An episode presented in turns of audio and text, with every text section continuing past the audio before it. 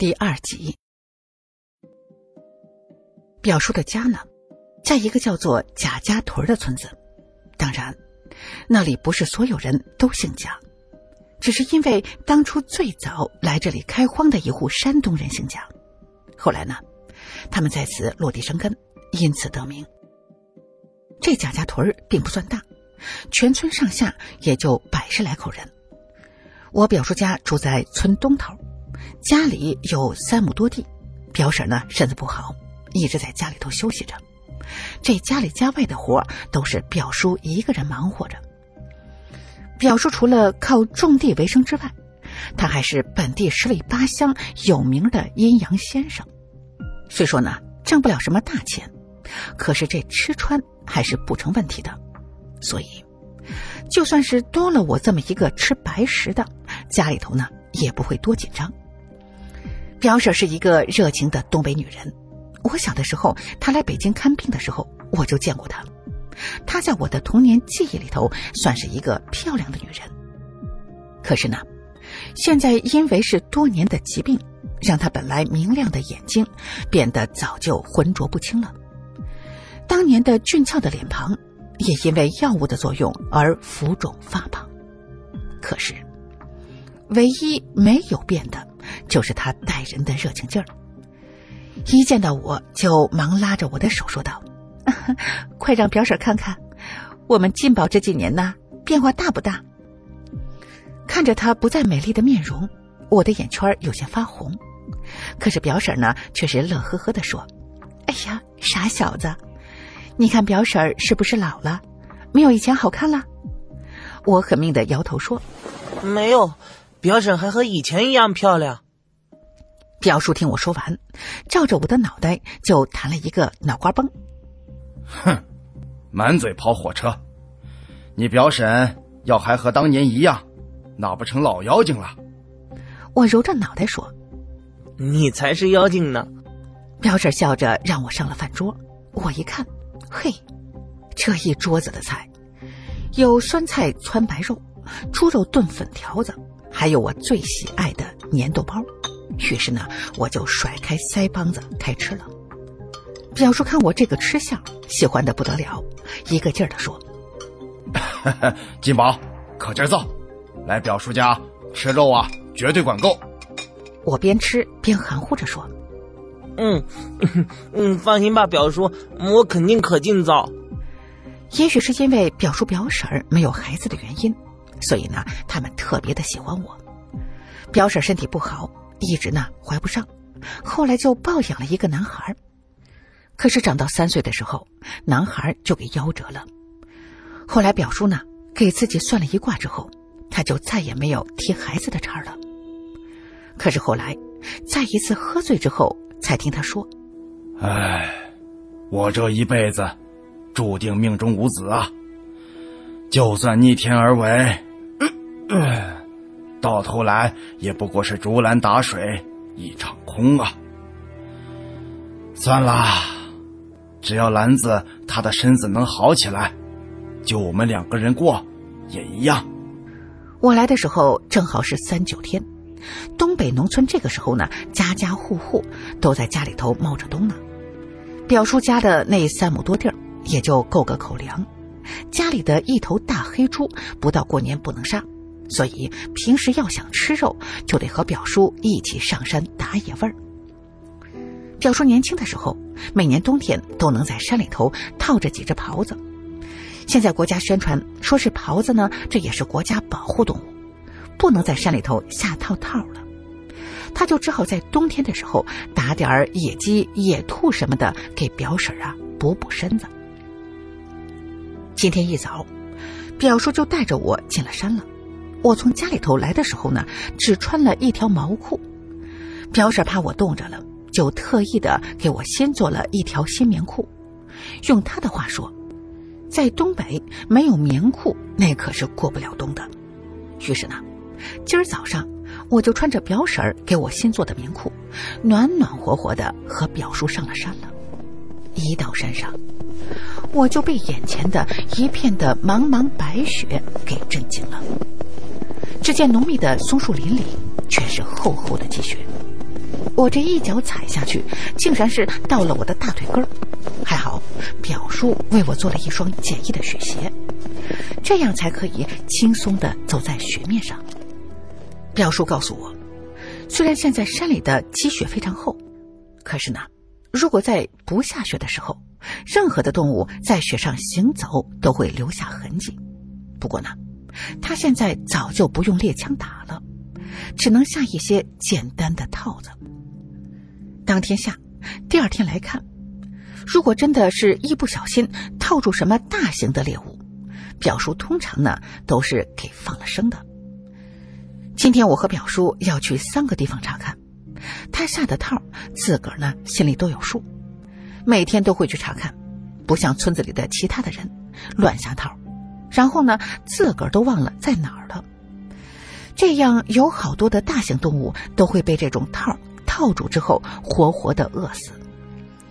我们两个人在山里头走了大概一个多小时之后，就听表叔突然的让我趴下来。我这人呢，一向胆子小，还以为遇到什么狗熊、黑瞎子了呢。结果我趴下等了半天，就见表叔从不远之处领回一只灰色的野兔子来。他一脸得意的说：“金宝，咱们晚上吃红烧野兔肉。”我听着自然是高兴，嘴巴里头更是不自觉的咽下了一口口水。表叔把野兔子挂在腰上。然后一把将我从雪地上拽了起来，走，去下一个套看看去。于是，我和表叔又在雪地上吃力的走了半个小时，这才找到了另外一个下套的地方。可惜，这个套上什么都没有。表叔又仔细的检查了一下，的确是没有动物钻进去过。这一次呢，我们只好悻悻的离开。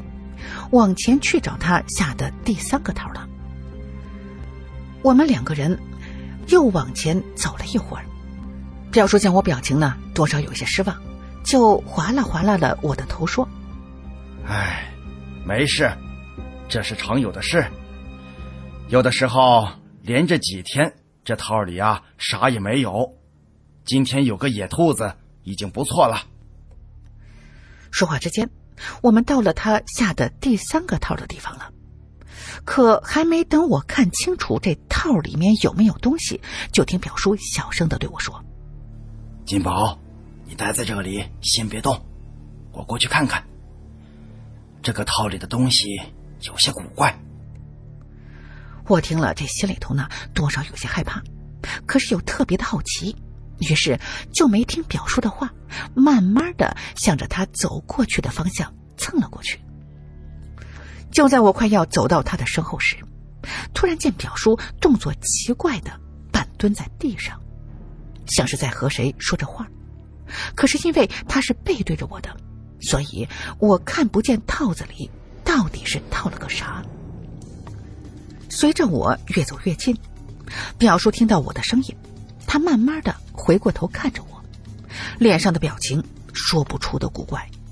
表叔，就在我刚叫了他一声的时候，突然从他身下窜出一个火红的小动物，他的动作奇快，在我还没看清楚的时候，就快速消失在树林里了。我一脸愧疚的说：“是不是我把猎物给吓跑了？”表叔摇了摇头：“哎，不是。”是我放走的，啥？为什么呀？我不解的问。表叔看了看我，然后笑着说：“哈哈，那东西的肉不能吃啊，是骚的。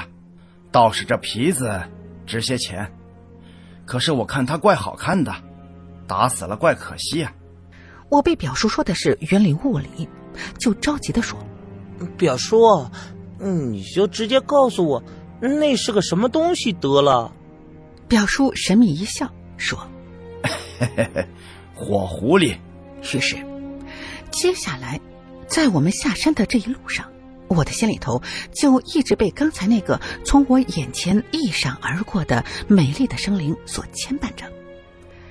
当时的我并不知道，多年之后的我还会和他不期而遇。表叔并没有带着我原路返回。因为那样就太浪费时间了。我们是从南坡上的山，而回来的时候却是从北坡下的山。因为在北坡的山脚之下有一条山溪，虽然现在是山里的气温最少呢也是零下三十多度，可是这条山溪却是常年的不动。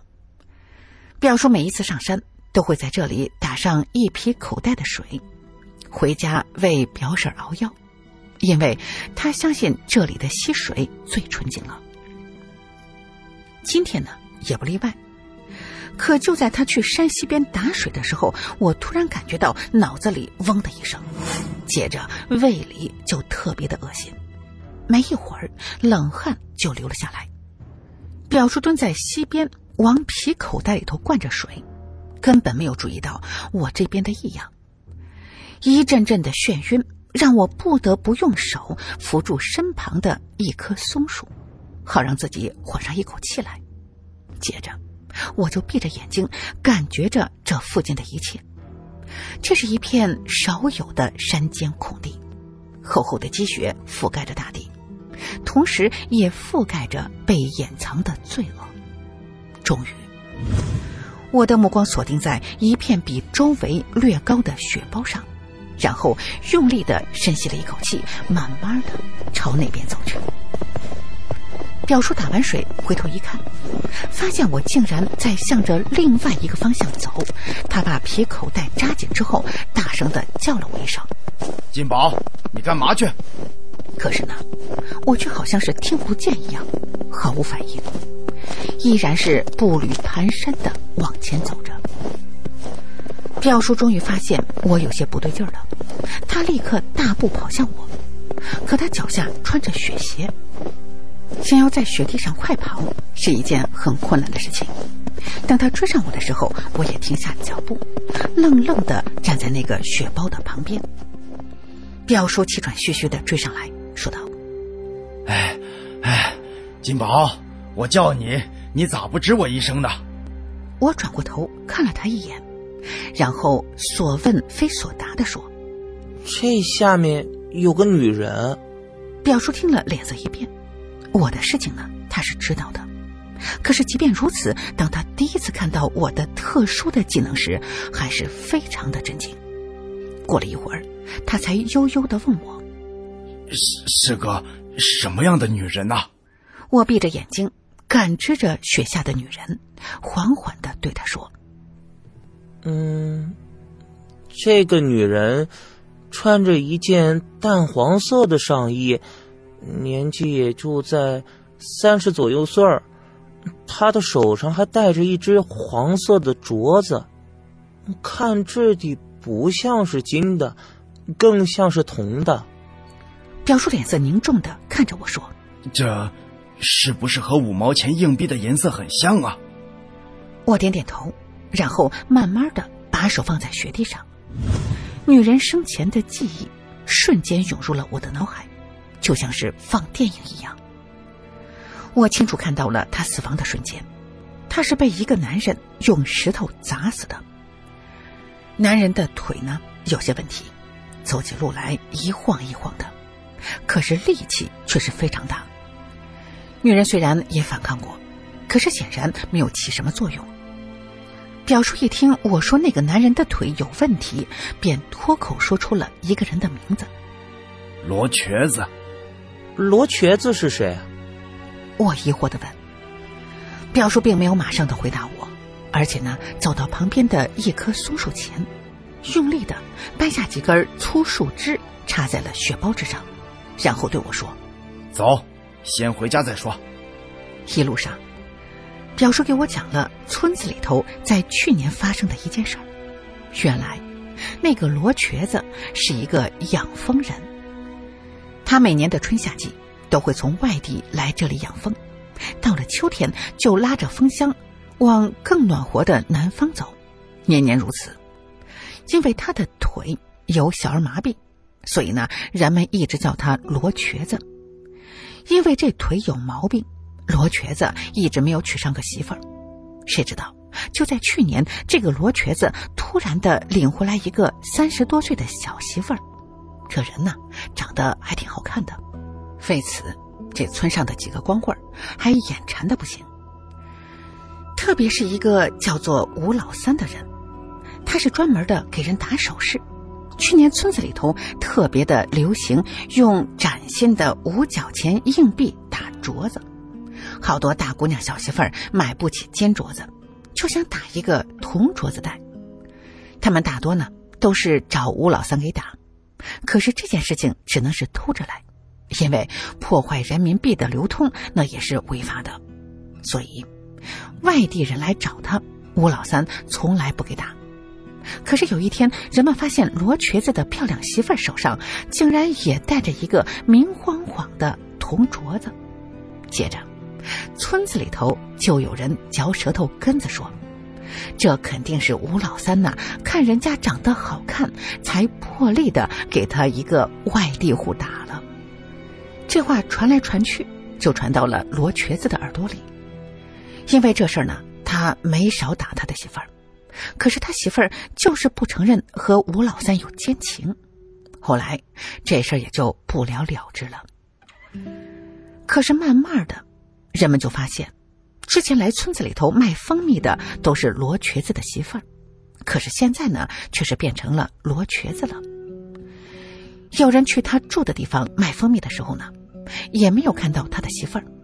就在人们都奇怪罗瘸子的媳妇儿去哪儿的时候，他却在一天夜里头，拉着所有的蜂箱离开了。虽然他走得很匆忙，可还是有人看到罗瘸子是一个人离开村子的。表叔说，当时大家呢都以为罗瘸子是怕吴老三再来勾搭他的媳妇儿，所以才先让他的媳妇儿先走了。之后日子一长，谁也就没把这件事情放在心上。可是没成想，这个女人竟然是死了，还是让罗瘸子给害死的。表叔到家里之后，就叫上村子里的几个年轻人，一起抄近路返回了刚才那条山西边的空地之上。这一次呢，表叔并没有叫我一起去，而是让我和表婶儿一起留在了家里。表叔他们几个人在雪下挖出了尸体之后，就回村报了警。之后听表叔告诉我，警察现场勘查的结果和我说的也是差不多。打死女人的石头就在不远之处扔着，只是因为上面的积雪太厚了，清理起来费了一番的功夫。而那个杀人的罗瘸子也在两个月之后，在湖北的荆州落了网。这件事情。表叔一直对外说是他无意之中发现的，关于我的事儿，他对别人半个字儿都没提，连表婶儿都不知道。可是之后村上还是传闻，说是罗瘸子媳妇儿的鬼魂向表叔这个风水先生求助了，帮他沉冤得雪。每一次表叔听到这种传闻，他呢也只是笑一笑，从不多说半句话。快过年的时候。表婶的弟弟来到家里，他想请表叔为他算上一卦，看看过年之后出门往哪边走。原来，表婶这个弟弟呢，几年前娶过一房媳妇儿，后来他和媳妇儿一起去外地打工，结果有一次两口子拌了嘴，这个弟媳妇儿就生气的跑了出去了。表婶的弟弟当时正在气头上，就没有第一时间追出去。但是当他后悔出去追的时候，却早就没有了他媳妇儿的影儿了。本来呢，他以为媳妇儿气消之后就会回家，可是没想到从此以后他就再也没有见过自己的媳妇儿了。这些年，他先是去了岳母家找，可是岳母全家根本不知道女儿失踪的事情。然后他又辗转回到了自己的老家，可依旧是没有半点音信。从此，表婶的弟弟就开始漫长的寻妻之路。只要听说哪里有像媳妇儿的女人出现，他不管多远都会去找，可是每一次都是失望而回。其实呢，家里人都劝他放弃得了，有这功夫，还不如再找个女人好好的过日子呢。可是表婶的弟弟却是不同意，因为他怎么也想不明白，两口子就是拌了几句嘴，他就能够一句话不说的就给离开了。我这个表舅呢，现在已经是只要是出门，就让他姐夫先给自己算上一卦，然后再决定往哪个方向去找了。可是呢，今年我表叔说什么也不给他算卦了，而是劝他先好好的在家过个年。再这么找下去也不是办法。可是表婶的弟弟却是不听，只是一门心思的想让他的姐夫给他算个方向出来。他们说话聊天的时候，我发现表婶的弟弟的手里一直拿着一个布包，于是我就好奇的问道：“表舅，你这手里拿的啥呀？”表婶的弟弟听我这么一问，眼睛一红，说：“这是英子最喜欢的一个钱包，他走的时候什么都没拿。”说着，就打开布包让我看，里面果然是一个粉红色的皮夹子。皮夹子里头除了几十块钱之外，竟然还有一张身份证。一个真想离家出走的人，怎么会不带身份证呢？突然之间，我有一种很强烈的想要去摸一摸那个皮夹子的想法，于是就对表婶弟弟说道：“表舅，能给我看看这个钱包吗？”表婶的弟弟听了一愣，可还是将皮夹子递给了我。我接过来打开一看，身份证上的人叫做张翠英。